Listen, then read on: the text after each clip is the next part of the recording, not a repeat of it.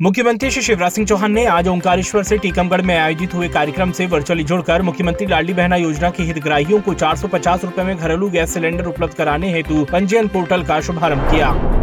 मुख्यमंत्री श्री शिवराज सिंह चौहान ने कहा कि मेरी बहनों की परेशानी को दूर करने के लिए लाडली बहना योजना की तरह आपके गाँव व शहरों के वार्डों में गैस सिलेंडर के लिए पंजीयन होगा। मुख्यमंत्री श्री शिवराज सिंह चौहान ने कहा कि हमने ये फैसला कर लिया है कि रसोई गैस सिलेंडर अब चार सौ पचास रूपए में लाडली बहनों और उज्ज्वला योजना के हितग्राही बहनों को मिलेगा। लाभ लेने के लिए बहनों को सिर्फ़ आवेदन करना होगा।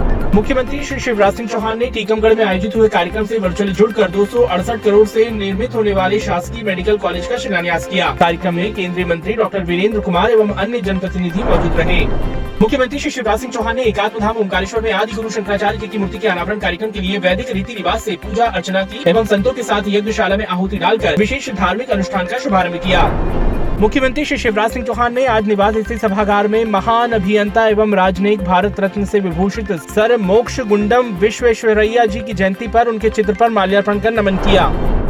मुख्यमंत्री श्री शिवराज सिंह चौहान ने आज भोपाल के श्यामला हिल्स स्थित उद्यान में यूनिसेफ इंडिया की प्रतिनिधि सुश्री सिंथिया मैकफ्री के साथ बरगद जामुन और कदम के पौधे रोपे। पौधरोपण में यूनिसेफ मध्य प्रदेश प्रमुख सुश्री मार्गरेट ग्वाड़ा भी साथ थी।